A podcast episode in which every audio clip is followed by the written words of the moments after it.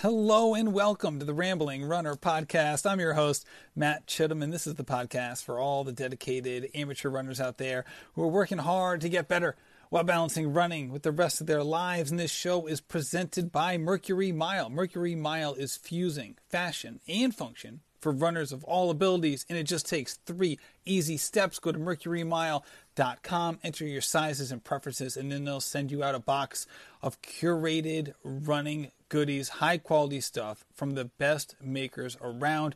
You're gonna love it. And if you don't, shoot, you just send it back. It's so easy. You get four to six things, really high quality stuff, really good prices. And if you don't like it, you just put it right back into the envelope, put it in your mailbox, and you're done. It really is that simple. And when I say it has the best stuff, it really does. The best quality running stuff that I run in every day comes from Mercury Mile. So check them out at mercurymile.com and use code RamblingRunner10 at checkout to save 10 bucks. So this episode is with Teri Hutcheon. Teri is just for me one of my favorite people to follow.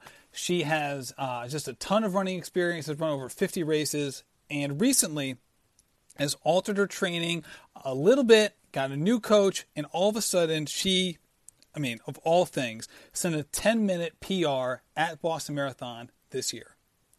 Not only that, she negative split the race. And so rarely do people, even the best runners around, negative split Boston because, frankly, the second half is just harder than the first half. so you have that to say nothing of the weather conditions. And I just could not wait to hear about the training, the unbelievable ups and downs of the weekend experience that she had in Boston. Just wait till you hear about these. I mean, it was it was harrowing to say the least. Um, and then just so much more. In fact, we talk a lot about at the end of the podcast, once we go through the running part, we talk about her transition career wise from working in the finance world. She formerly worked at Goldman and worked at Wells Fargo to now she works for herself. And as someone who does this podcast for myself, I could not wait to pick her brain on some of the things that she has worked on over time that prepared her for this moment. So, here is my episode with Teri Hutcheon. Hello, Teri, and welcome to the Rambling Runner podcast. Hello. Thank you so much for having me.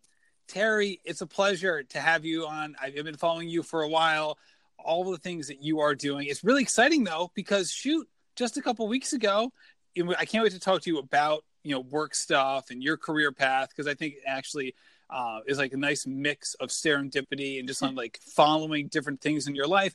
But here you are, you just had a had a drastic career change. Yes, I did. It's so uh... tell the people tell the people about this career change, Sarah. it's so funny. Like I don't think that it's that big of a deal, but everyone's like, it's a really big deal. And then I think about it, I'm like, yeah, it kind of is. Um, so I was in corporate America for gosh, 13 years.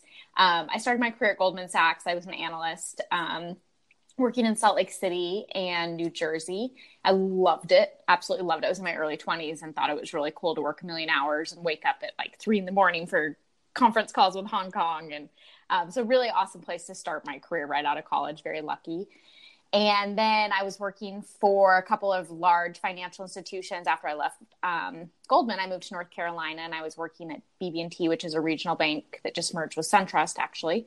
And then I was at Wells Fargo um, for the last six years, and managing their social media and some video production as well.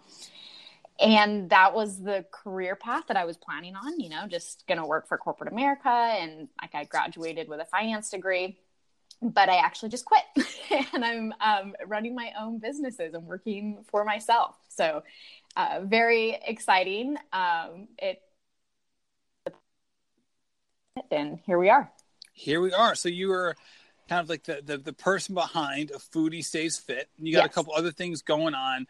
And again, we're we'll, we'll hit this at the end of the show, but it's just really exciting. Oh, thank you this, so much to have this going on, um, and then for this also to coincide with a, a huge a huge kind of time in your life from a running perspective, because here yeah. you are, you just ran the Boston Marathon, and unlike a lot of people who kind of went through that sufferfest, which is kind of like now like an annual tradition at Boston, it's like how much can you suffer and how close can you get to your goal time?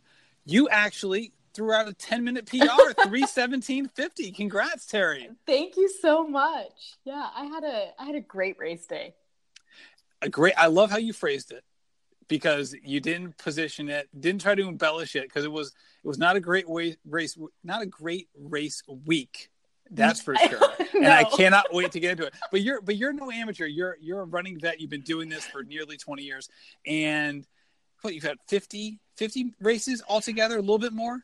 Yeah, you know, I just started brain dumping them a while ago. I don't even know why. Um, and it's over 50 that I can remember. And that's every distance, you know, like 5K, half, marathon, 24 hour relays, 10, you know, everything. But I've done a lot. yeah, that's for sure. That's for sure. And like everyone, when I have them on the show, what's the, with like the running origin story that you have? Oh gosh. Um, I started running when I guess I was like 13 or 14.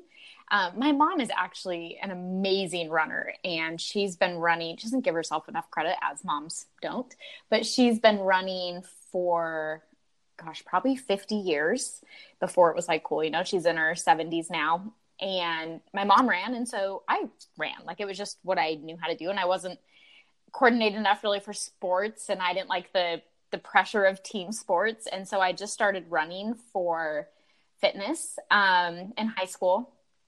And then when I was in college, I took um, a jogging 101 class, and my final was to run a race. So I ran a half marathon and just which is no running. joke. It's just that's like yeah, to choose a half marathon, was it like extra credit for the mileage? No, it didn't matter. I don't know why I picked it. I can't remember. It was a beautiful course. It was in Moab, Utah, um, like the Red Rock, and you run down like the oh, Colorado oh, River. That I mean, it was so beautiful. Gorgeous. Yeah, it was so pretty. And um, you were you went to BYU, right? I did. Okay. Yep, I grew up in Utah. That is, I know everyone says it, and I've driven through Utah a couple times, but everyone says at BYU, if you haven't been there, could be one of the the prettiest schools in the world. Oh my gosh, I took it for granted. I went back there last fall for the first time since I graduated, which has been I don't even know a while, like ten years ago. Three, three, three, or, three or four years. We'll just, we'll just round down. more than that. Um, but I went back and I was like, holy crap, this place is beautiful. Like, and that's how I feel when I go home. I visit my family in Utah, and I'm like, this place is unbelievably beautiful, but you just don't appreciate what you have, you know? Um, until- so you you started running with the jogging class, which is hysterical because usually you think of those like throwaway classes in college, like I'll just get a credit here. I need to fill out my schedule, and here it is. It like becomes like the, the bedrock mm-hmm. of, of, your life in in some ways. That's probably too dramatic, but a foundational element. yeah funny because like how it, how it worked out. But I guess one thing I was going to ask you about is so you grew up as the youngest. You have a cadre of older brothers. what was that like, just from like an athletic and kind of keeping up with them perspective? Um, you know, none of them really did sports. They were more like hunter campers. Um, I have one brother who was really big into basketball, who ironically now has started running. He does Spartan races, which I'm like hard pass. No, thank you.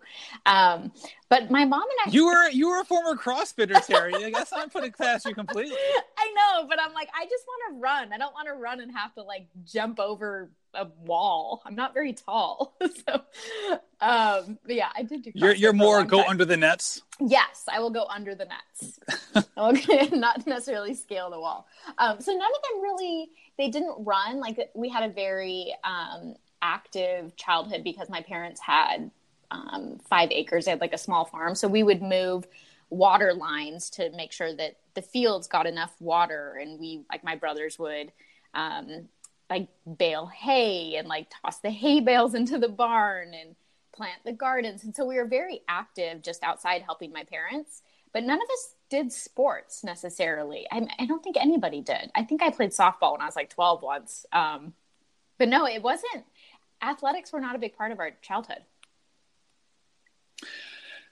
And yet here you are, um, you know, you're really, really taking the athletic bull by the horn, so to speak. So what was the, the paradigm shifting moment for you of taking running not only a not only as like something that's kind of happening for class and hey this is kind of cool but really making it something that was an elemental part of your your day-to-day week-to-week operation you know i don't think it was anything that like I did intentionally. I don't I don't know if anyone really is like I I mean I guess that's probably not true. Some people probably wake up and like I'm going to be a runner like my husband.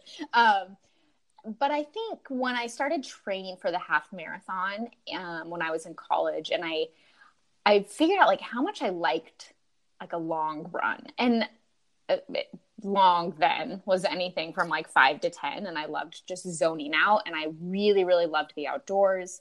Um, it was a time I could be by myself. I'm pretty introverted, which surprises people. Um, and I just I loved the satisfaction of like following a training plan and checking it off and um, I should go back and look and see what I ran next, but I think I did a 5K next. And again, like I really just loved the race experience and how good you feel. And so I just started signing up for races right and left. I went and got fitted at, um, at the time was like one of the only specialty running stores in Utah, I think is in Provo, Utah, maybe Orem.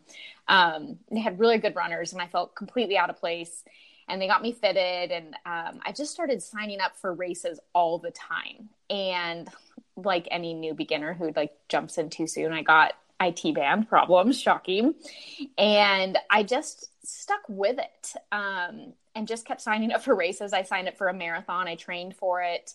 Um, the ogden marathon. I, I did a 20 miler and i had such severe it band problems that I walked home from a race on or walked home from a run on Christmas Day. And so anyway, I didn't I didn't do that marathon, but I just it, I just started feeling more and more like myself in that sense of accomplishment when I finished a run that at some point along the way I couldn't imagine not running. And I guess I just never really stopped.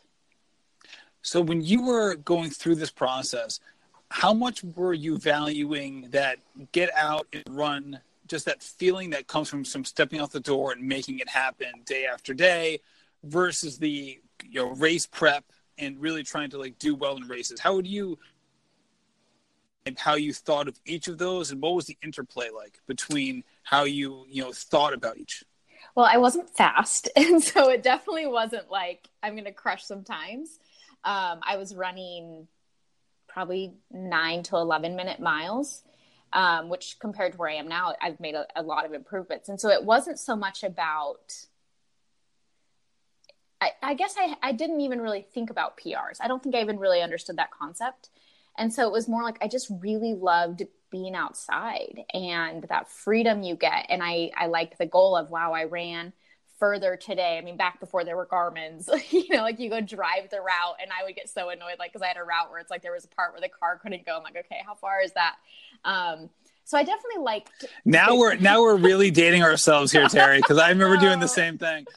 It's so funny to think about, um, and I'm like, I'm not that old, but and I had a friend who had a Garmin, and I was like, gosh, it it tells you how fast you're going. Like, do you like that? Um, but I think I think it was really just being outside and having that that thing to myself that was like this sense of accomplishment. I was very um, goal driven in school. I graduated top of my class in high school. I had an academic scholarship, all the things. Um, and then going to work at Goldman Sachs. I mean, that's that's a big deal, and every finance major in the country is looking at one of those kinds of jobs. Yeah. So obviously, like you're a very goal driven person, which is exactly why I asked the question because I feel like where you were living, oftentimes you have a lot of people who are out there. You know, like where you live, I guess that vicinity mm-hmm. of the world, you see like a higher proportion of ultra runners yeah than you would say like in the northeast where i live mm-hmm. right if you just look at runners generally what percentage are ultra runners over like within the running world. Yeah. So you have this beautiful area, tons of trails, a lot of different things you can choose from that are that are pretty close.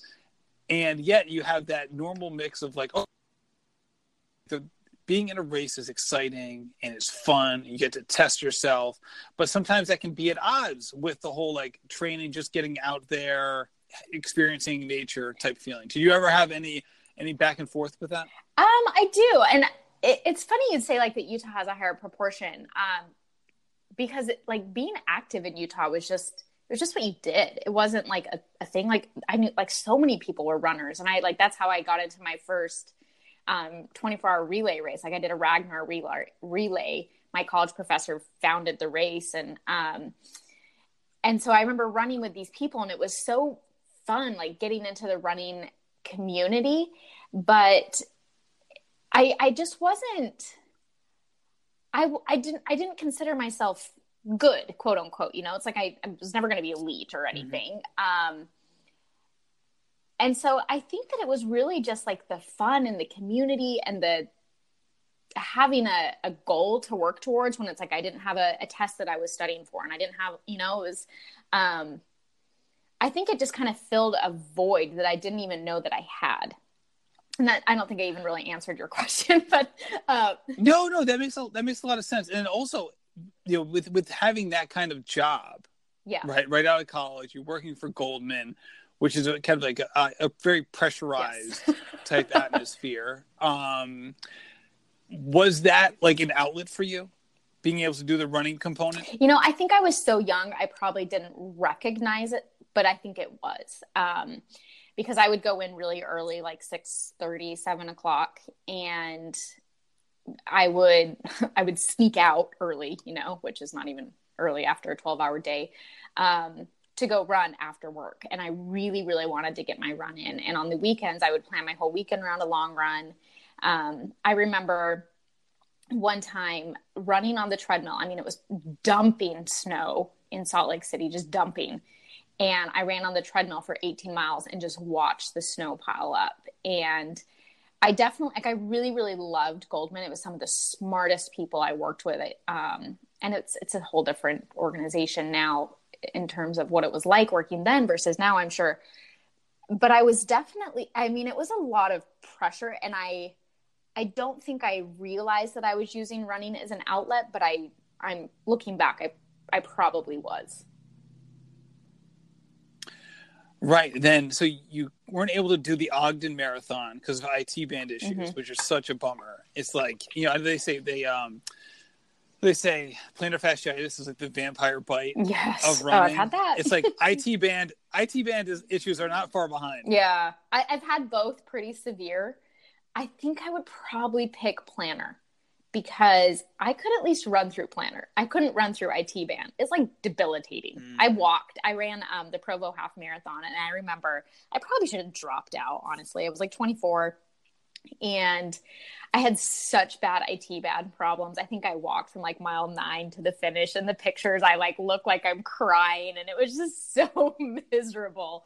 Um, and I really probably should have just dropped out, but I walked I, I walked because it's like you can't run through it and maybe i just have a higher pain tolerance now but like plantar I've, I've been dealing with that for the last year actually um, and i ran through it to quite a bit Yeah, it's, it seems like as long as you don't have like a serious tear. yeah And there's a lot of people in a lot of sports that deal with it, and they're on the DL for a week, and then they come back, and it's just like a, a like a pain management issue Yes. until they get to like the off season. like never goes away i keep waiting for that Oh, day I, like this morning i woke up i'm like oh no plantar pain great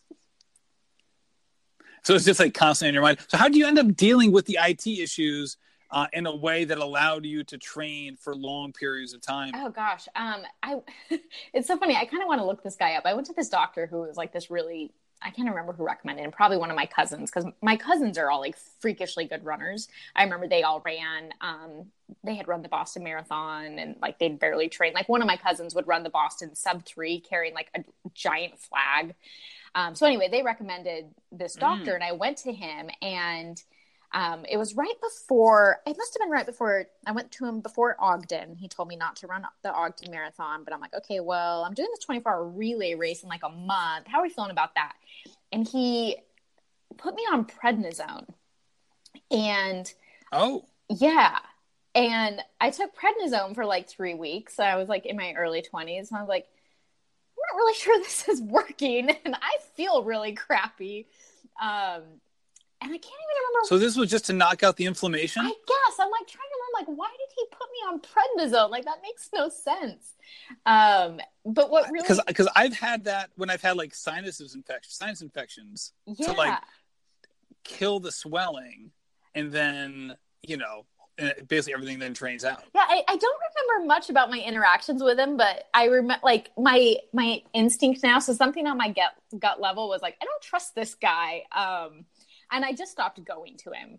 And what I started doing was I started yoga at the the gym above my house, and yoga made the biggest difference for me in terms of like my IT band went away and I was a much nicer person when I did yoga.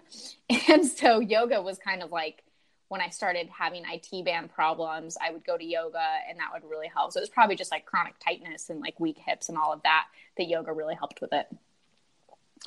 That makes a lot of sense. Yeah. yeah. No, absolutely. And you see this a lot just with the building up weaknesses in your body and strengthening them has this like domino effect mm-hmm. on just like on, on, on, other points in your body and especially with these ligament issues it's like you just think i know for me it's like i've had that same sort of issue before and all, i just think locally like what's going on with my knee mm-hmm. and it's like yeah it might not be knee related you know it it's also else. connected it's crazy yeah, no, absolutely.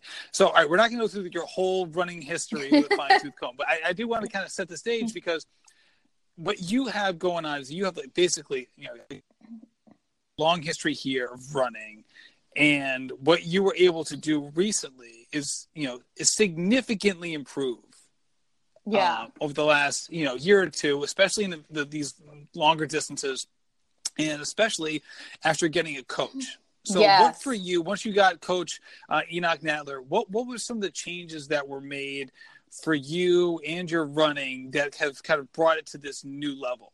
Um, I think what's super interesting is my first marathon was four hours. I don't know if you looked that up or not. Um, I did and, see that, yeah. Yeah. And so it's like I just never thought Boston was on my radar. Like it just it was I remember I wrote it in my journal when I was like 18 that I wanted to run Boston. And I was like like one of those goals you write down, like, yeah, I'm gonna be the CEO of a company. Um, you so are now. Yeah, I am You're CEO, CEO of a Foodie Stays Fit. Yes, I am. Um, and so I think that what's been so different in the last couple years um, running Boston is like this overwhelming sense of gratitude, and it, it sounds really cheesy. Like I'm, I'm generally not like a like my employees will tell you I'm not like a super emotional person, but I think gratitude made a really big difference um, in just like being grateful for what my body can do and like pushing it. But in the last year, so my my first Boston that I trained for last year, I used um, advanced marathoning that that training book, and it freaking kicked my butt. Like I loved it because it really really pushed me. I had just used like online plans from Runner's World or like the Strava Premium, which are all really really good, and I just wanted something to push me and it it really did. Um, I remember like the first time I ran more than 50 miles in a week, and it was like, wow, this is a big deal. But I was just so beat up. Like I just, I don't think I really listened to my body, and I was like, I'm going to follow this plan. Like if it's on the paper, I'm going to do it no matter what. And like I, that's just how I am. and I was really, really beat up. And the reason I hired my coach was not so much that I thought I could improve my time that much but it was more i had so much going on i was working 80 plus hours a week i had a ton of travel in the first half of the year and i was like i just need somebody else to be in charge of this and like because managing your own training is really draining mentally where you're like okay what do i have tomorrow? Like do i need to tweak it? Okay i have this. How am i going to fit it in my schedule? And um, mentally i was like i just need to outsource this. And so that's why i hired enoch more than anything was to give my brain a break. um, and I, I just have been blown away by the time improvements that I wasn't expecting. But what he helped me with that was so different than last year is that he really forced me to take more recovery days and to really slow down on my recovery days.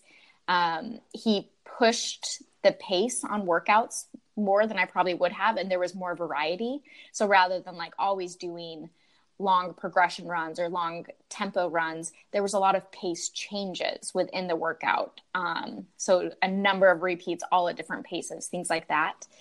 And if he would check in with me every day and he would ask how I was feeling. And if I mentioned like my plantar's flared up or gosh, my hip is locked up, he would really stay on top of me to make sure I went to my PT or chiropractic. And then he would usually adjust my workout the next day, like, okay, well, tomorrow's a recovery day or start the workout see how you feel if things are off like just just take it easy um, so he i think the variety and the different stimulus really helped my body as opposed to just like grinding away and then also really letting myself recover when i needed to so you had a much broader range of paces that Yes. you're working with, Yes, both at the, sort of low end and the high end. Yes, that's a much more concise way to say it.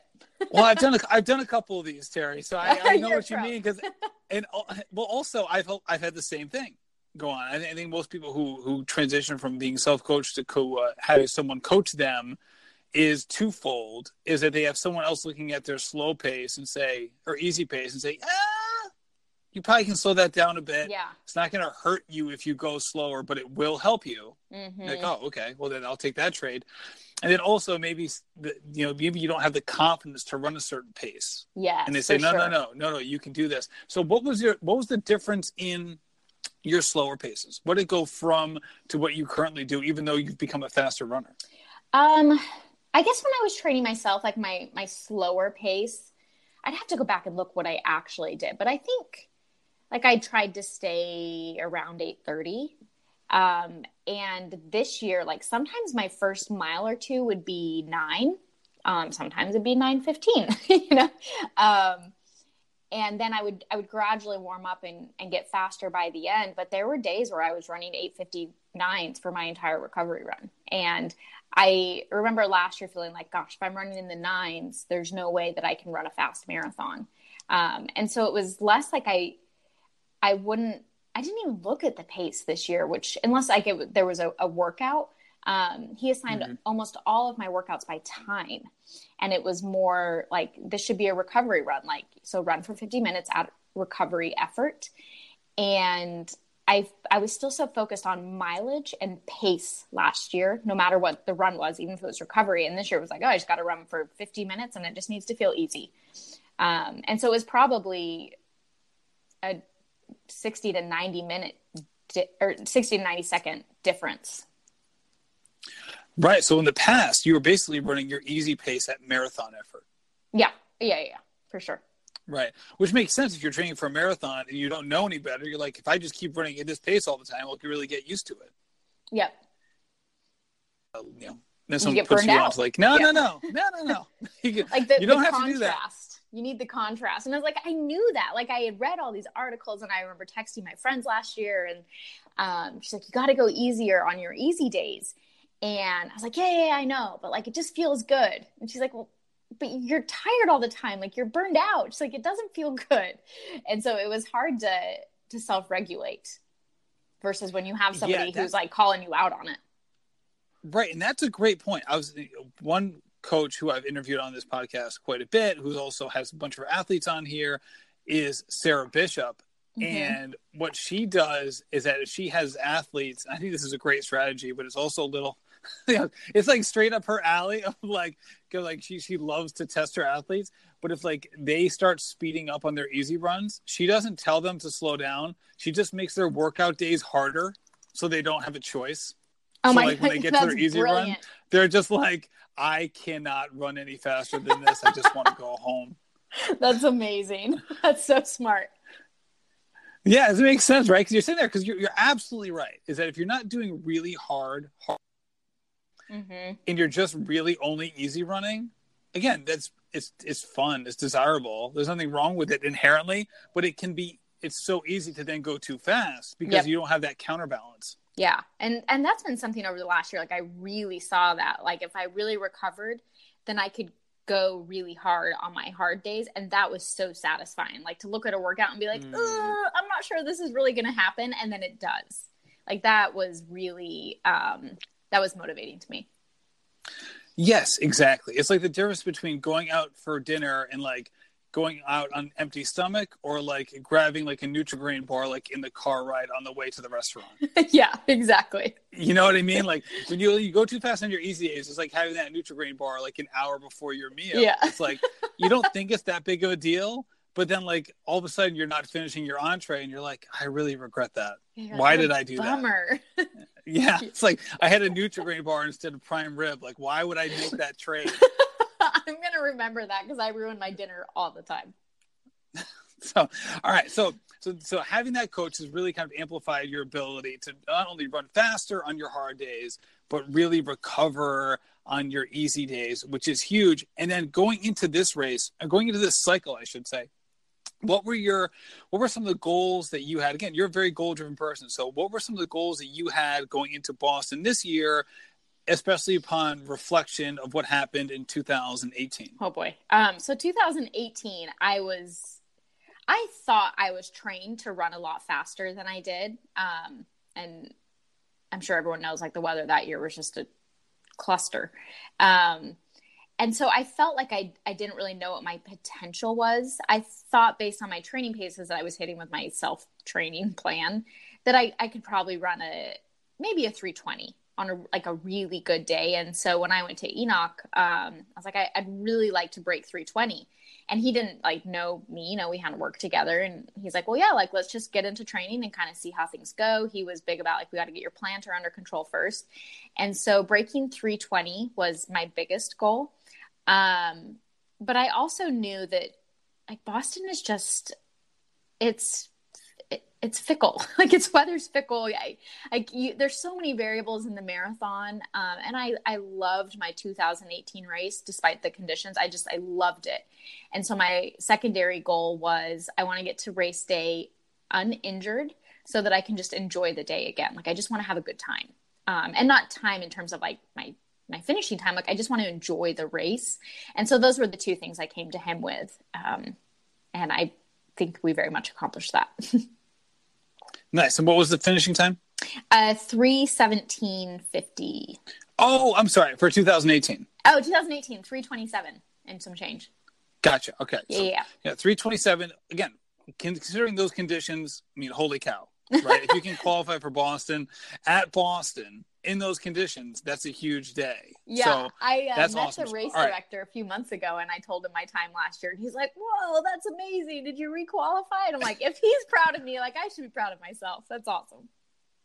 Oh my god! Yeah, right. What a great, what a great barometer. Yeah. So, so when did you start training for this? So this Boston. When did your training start in earnest? Um, I guess probably January. Okay. Yeah. So, so so right away it was like all right we want to try to break 320 um, as you were progressing in your training plan and you know obviously the, the mileage picks up and you know the, the thresholds threshold workouts are happening and and all of that when did it start to crystallize for you that it was, it was going beyond a goal to something that you felt was within your reach? You know i don't i never even really looked up like what my predicted time would be until probably March. And I did a half marathon as part of my training. Um, and I was coming off a 60 mile week, maybe. And it was a really hilly course in North Carolina. And I ran three miles before just like to warm up. Um, and I was convinced for years that my half marathon PR was set in stone. I was like, like, there's no way I'm breaking my half marathon PR. It was 133 and I ran 131 on that course. And I was like, huh. Like, I should, I wonder what he thinks I'm going to run. Cause I never asked him, like, what do you think I can run? Um, but then there was this calculator he sent me for one of the workouts that you have to go look up your um, your CV pace and which what is that? I'm blanking on what that even stands for. Uh, critical velocity. Yes, critical velocity. Thank you. And the calculator, I was looking at the CV, and then it showed my predicted marathon time of three i think it was 315 or 316 somewhere right around there. And i was like huh i wonder like if that's that's feasible. So i started to like play with that in my head around march. Um, but again like i never asked enoch like what are what time are we aiming for?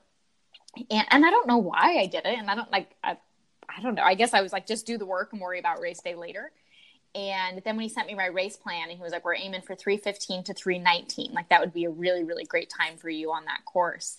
I was like, wow, like, okay, like this is where we're at. And so there was never a, a conversation of like, hey, is like, is this feasible? It was more, I kind of started to play around with the calculators and I felt really good at the half and I trusted my training. So that when he sent me the race plan, I was like, yeah, if if it's a good race day and all the stars align that have to align on marathon day, I think I can do it. Um, and yeah. then you get to Boston. Yes. And the stars are not aligning. No. no, they did not. Oh, poor Teri. I'm like, I'm, I'm watching you like from afar, and I'm like heartbroken, like watching your marathon week. Oh my goodness! All right, so we just just pick it up, I guess, from like a couple days before because it's like it's it's funny now because I know how the story ends, but in the moment, I was like, this poor. Woman. I know. Well, it was crazy too because I had quit Wells Fargo. Um, like my last day was a week before the race or I guess like a week and two days. And so it was like this huge, like emotional thing of like leaving my job, feeling so excited. And I'm like, I wasn't even nervous about the race because I was like, I've put in the work. Like, there's nothing else I can do. I was super excited. I hadn't even like thought much about it because work had been so crazy in that transition. Um, I get up to Boston on a Saturday and go out to breakfast with my friend. So I went up with my best friend. Um, she was running as well. She's one who introduced me to Enoch as my coach and we go out to breakfast Sunday morning and I'm eating and I'm like, you know, something's just off in this food. And I was like, but gotta carb up, you know, gotta carb up. So I kept, So what were you eating? Um, so I'm gluten free. I have celiac, and so I was eating um, gluten free toast and eggs and some potatoes, like um, the like hash brown kind of potatoes, like those chopped potatoes and the potatoes i was like something's off here. And like to be fair i have a very sensitive stomach. Like i have i've had stomach issues my whole life. But i just i could tell when eating it i was like something's not right. And but i ate it. I was like it's just potatoes. Like it'll be fine. And i and i it must have been the seasoning or like a bad oil or i don't know what was wrong. Maybe it was the eggs. I don't know. Um we finished breakfast and we go over to the expo, get my bib, and I start to just feel really bad at the expo. And I'm like, oh my gosh. And it's like, I just, I probably just need to sit down. Like we've been rushing around, we're walking really fast. And I'm like, I, I probably just ate too much and I'm rushing around. Like I just, I just need a minute to sit and digest, which is not uncommon for me. I'm like, I need to like rest and digest kind of person. So we, we meet up with um, Team Florida Track Club, which is Enoch's training group that was all up there and we're doing a shakeout run the day before. So we, we sit around, we're talking. I'm like, man, I feel terrible. And we go out for the run. It's like 20 minutes. And I'm like, I'm going to throw up in the Boston Common. Like, this is not good. And I feel really bad. I'm like, the food's probably like, I'm just full, you know, like this whole time. I'm like, I just, I just need to digest my food. We sit down. He gives us like the pre race pep talk. And we're kind of like standing around talking. I'm like, I need to leave immediately. So I like speed walk back to my hotel and for the next two hours just keep throwing up. Like oh my god. Over and over and over. um and I I posted it on Instagram that I was like, man, I don't feel well. I hope everything's okay. And and part of the reason I did it is like I think that people only show like the shiny parts of their life on Instagram, and I think there's there's more people now like showing like the real stuff, maybe too much so. But um, I was like, I also knew that like I have really really supportive friends and family, and like even people you don't know that are just like cheering you on. I was like, they're gonna be rooting for me, and I'm like, I want their good vibes. And then the next thing I posted, it was like, okay, I've been throwing up. Like this is not part of my race plan.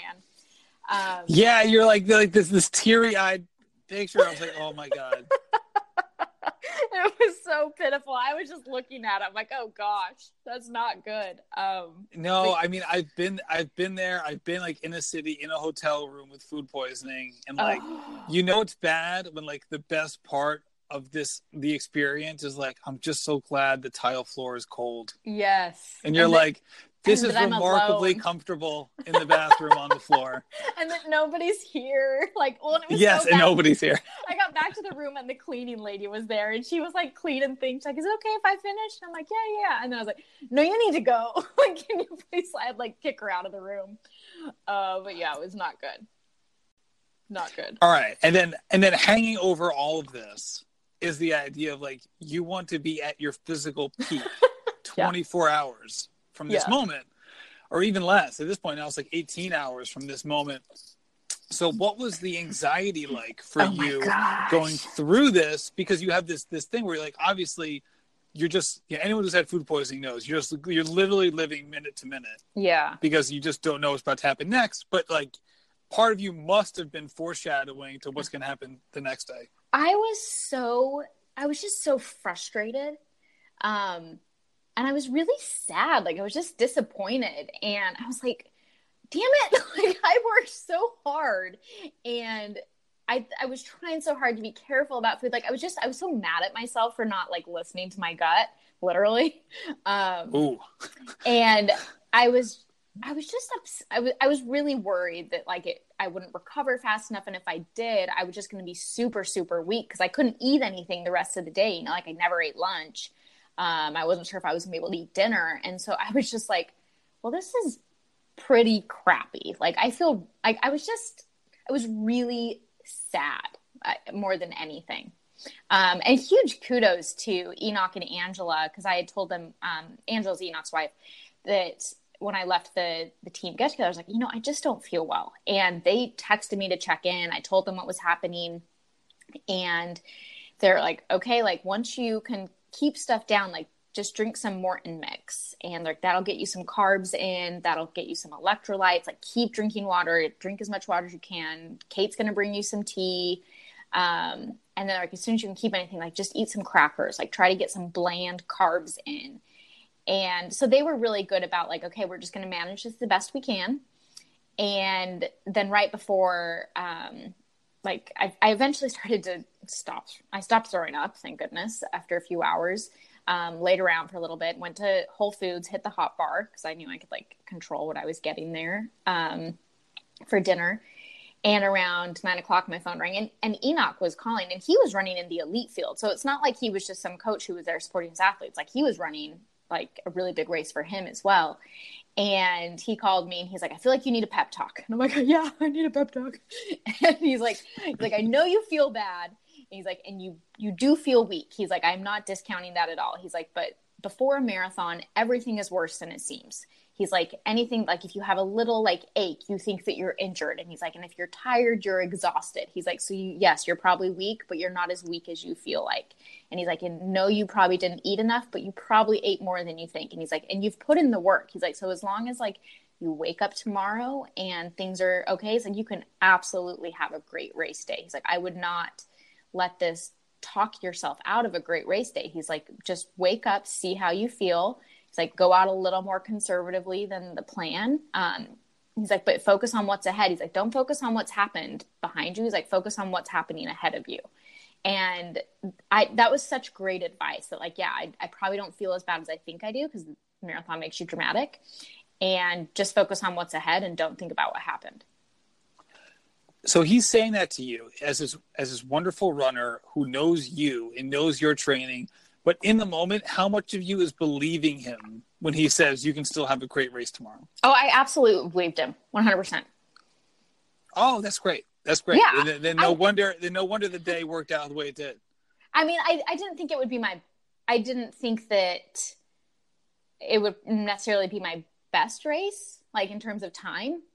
But I was like, I can still have an enjoyable day. And that was like kind of my beagle, you know, was like have an enjoyable day, mm-hmm. enjoy this race. It's such a privilege. It's like a goal I never thought I could accomplish. So I'm like, maybe I can still wake up and run a really good time.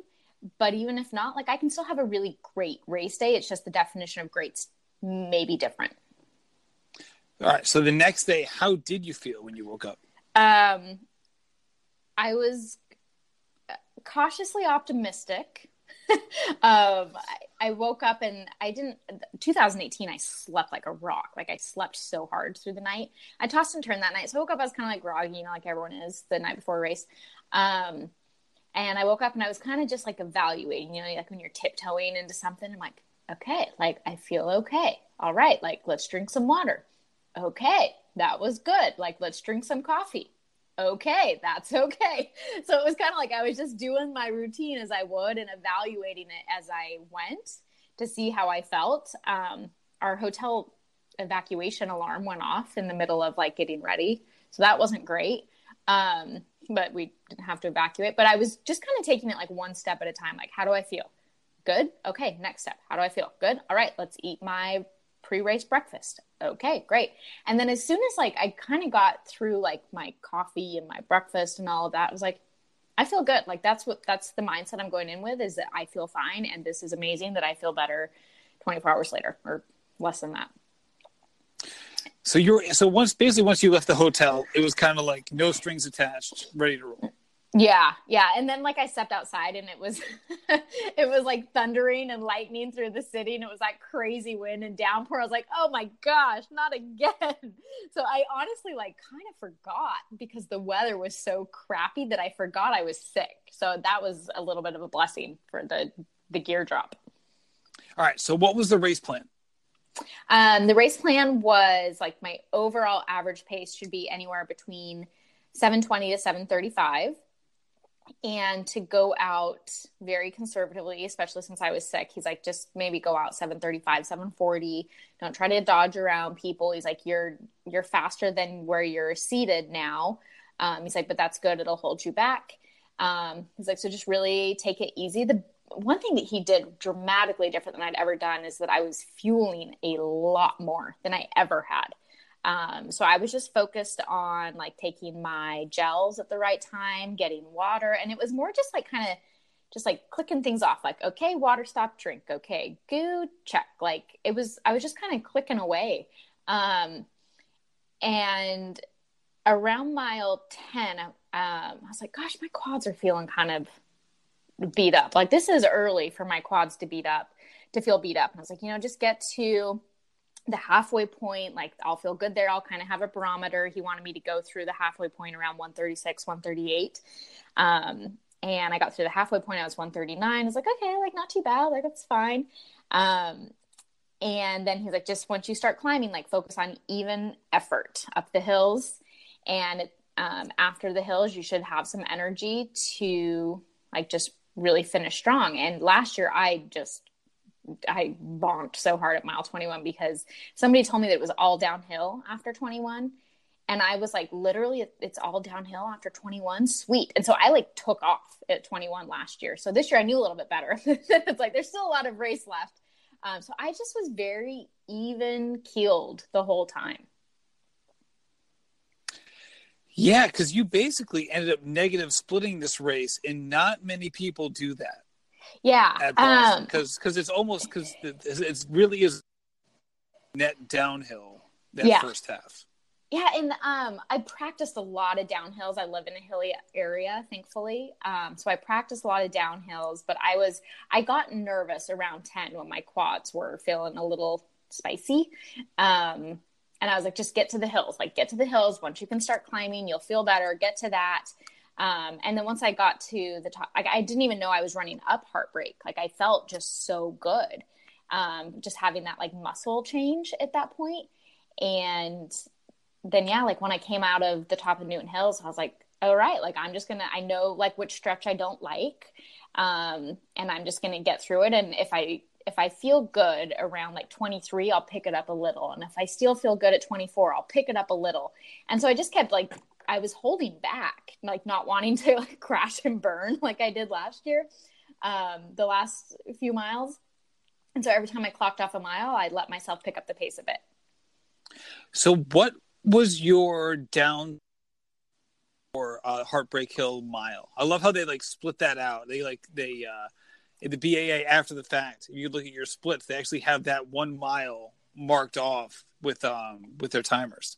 I did not even know they did that. I'm a bad Boston runner. I had no idea. Yeah, so they'll do like every five. They'll do every K, right? every five K, right? Then they'll have the half, and then they have, I think it's mile twenty to twenty one. Okay. They have they have timers at the beginning and end of of that mile. Oh my gosh! So you can see what your split is it. for that mile. I gotta find it. Yeah, so so that's it. So so a lot of people i don't think you in this case because you because you negative splits like a lot of people will run that mile you know a minute or two slower than their average race pace. Okay let's um, see. I'm looking. About the 20k yeah, so have? 25k 30k 35k i don't see it. Okay so maybe it's just on the online tracker Oh, like okay. on the on the app on the app on your phone. Oh yeah, I was yeah. tracking a bunch of people, and you would see like boom, heartbreak hill mile. Like oh damn, carnage. Oh, um, and then mine was like, I don't know. Sorry, I interrupted you.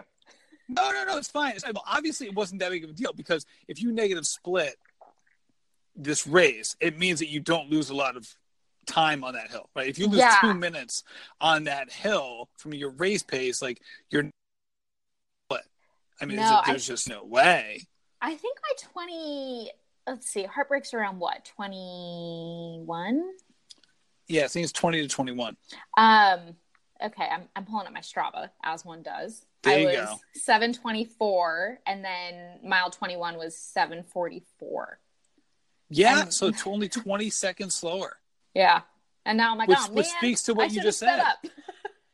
Yeah, well, I mean, that speaks to what you just said. You didn't even know you were on it. Yeah. you obviously were feeling I mean, clearly you were aware that you were going uphill but that you obviously were feeling so good that you weren't aware that this was like the penultimate hill Yeah, I wasn't course. sure if it was like, I'm like, am I there yet? I was more hot than anything. And I was like, okay, let's manage the heat situation more than the hills.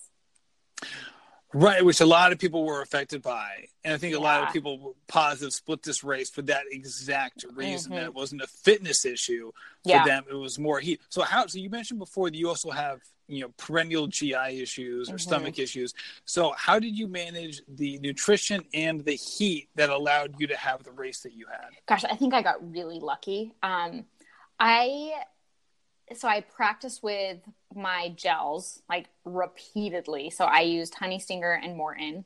Um, and Enoch said like if you start to feel full like during the run, he's like that's okay. Um, he's like like don't let it deter you. We were more worried about the Gatorade because I don't tolerate Gatorade super well, and that's what's on the course. Um, is it the high sugar content yeah, it's the high sugar content. I I think. I mean, I'm guessing. And he's like, but if it gets hot, he's like, you're gonna have to use Gatorade. And so I was taking water at every single water stop. He calculated my sweat rate. He's like, you need to have I can't remember what the ounces was. He's like, but I, I knew I needed 83 gulps of water. And so he's like, if you get in one to three gulps at every station, um, he's like, you'll be good. And so I was taking water at every station. Um, I was taking um, a gel, either Honey Stinger or Maurten at like, I think four, seven, 10, 13, you know, like basically every three to four miles. And then I started mixing in Gatorade around, it must have been around like mile 14 or something. I would take just one sip of Gatorade and then I would take a water. Um, so I would just, was getting Gatorade first, and then I was getting water, and then I would get another water and I'd dump it on my head. And that's like what I just did, clocking through. And I, I started like first dumping the water on my head, and then I would drink the second cup that I had, and then I realized I'd already splashed the second cup out. So I'm like, okay, I got to drink first, then dump. like I'm evaluating my strategy. Um, but I think I just got lucky, honestly, because I'd, I'd never fueled that much. Like I'd never taken in that much fuel on a run. I'd never um, taken in that much Gatorade like since I was like 20 years old. And it granted it wasn't even that much Gatorade, but um, I know it just like crushed some people and that I just had a lucky day, you know, like some races are lucky and some aren't. And I, I just got lucky. And then I'm assuming that the Gatorade was because of the the salt in it Yep. that he wanted Yep. you to have. Mhm, exactly. That makes a lot of sense. Now here you are coming down the three seventeen fifty. All right, when you take a turn, you're heading down. You see the finish line ahead of you. You see the clock.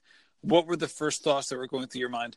Oh man. So when I turned up um Hereford and I thought about last year where my my mom and my husband came last year and they stood out in the weather.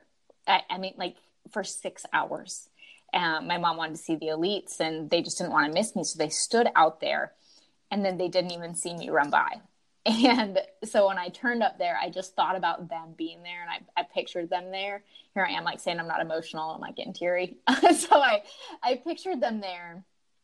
And then I turned on to Boylston and I it was just again just like that overwhelming sense of gratitude and that I was just so happy I had a good race and I, I hadn't even looked at my watch. I had no idea what my time was.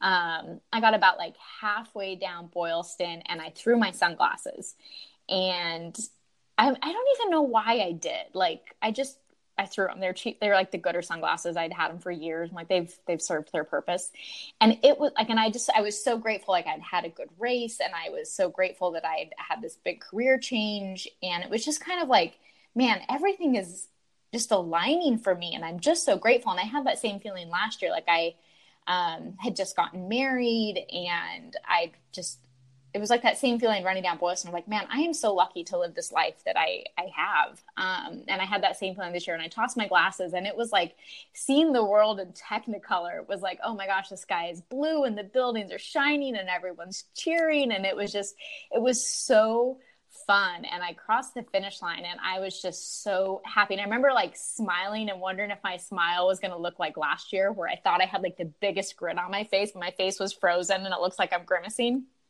And um, so I crossed the finish line and I saw the time. I was like, oh my gosh, like I just, I couldn't, I couldn't believe it. And I was so elated. And um, I just, I was just so happy. And I really like, I wanted to find my phone so I could call my husband. And um, I looked right in front of me, and one of my friends that I grew up with in Utah was right in front of me. We had crossed the finish line at the exact same time.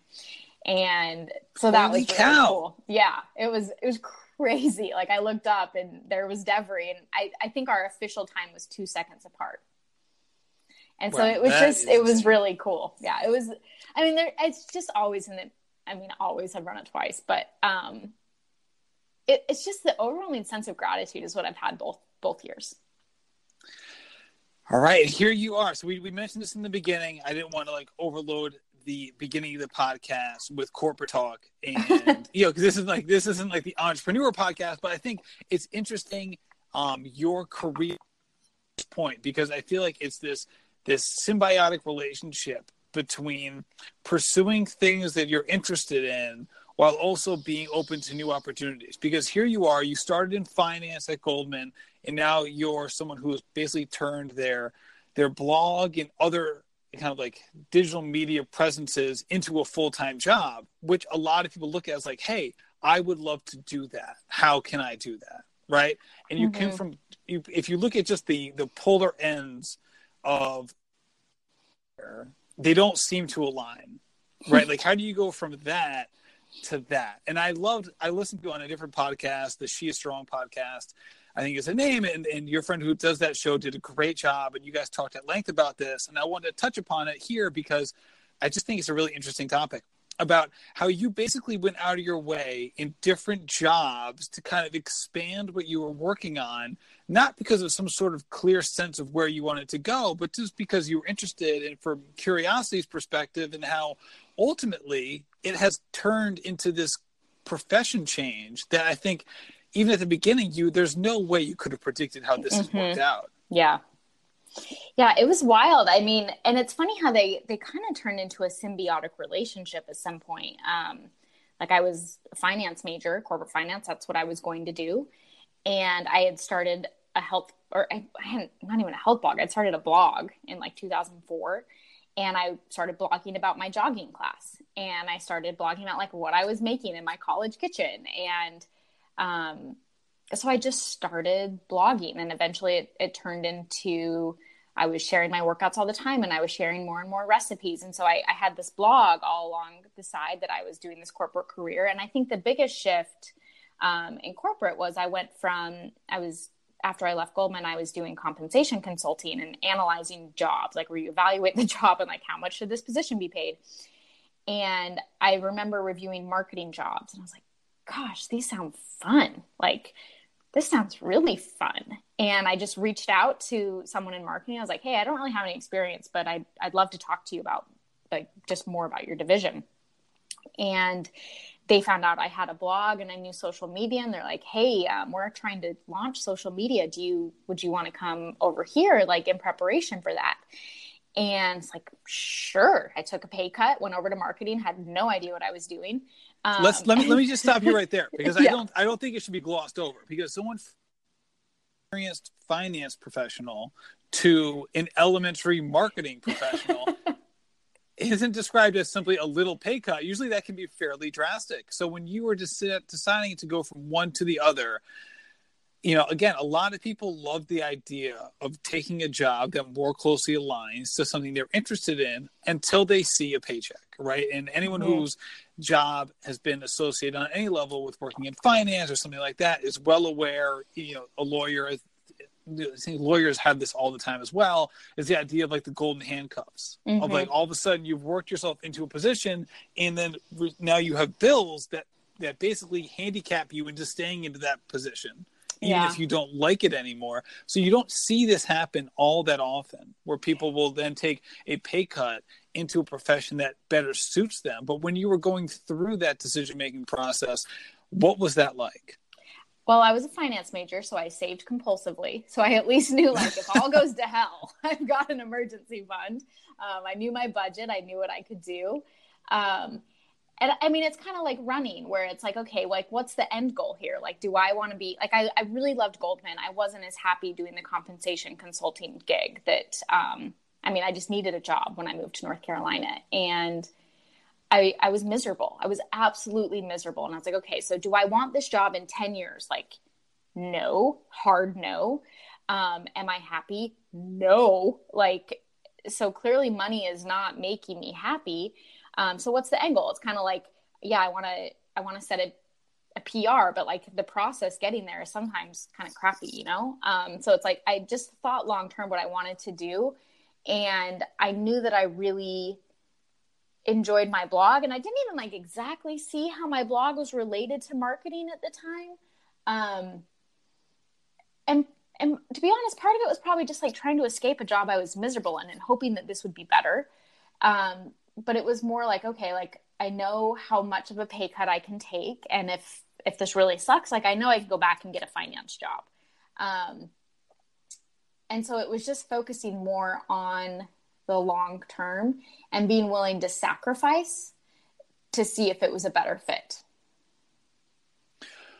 Right. And it's funny because you look back at some of these some of these like forks in the road after the Mhm. fact and you can you can kind of start connecting the dots and say like hey i did this and then this and this and that aligned perfectly for what i did next. But it's not as if we have this clarity when we're Yeah. walking the path.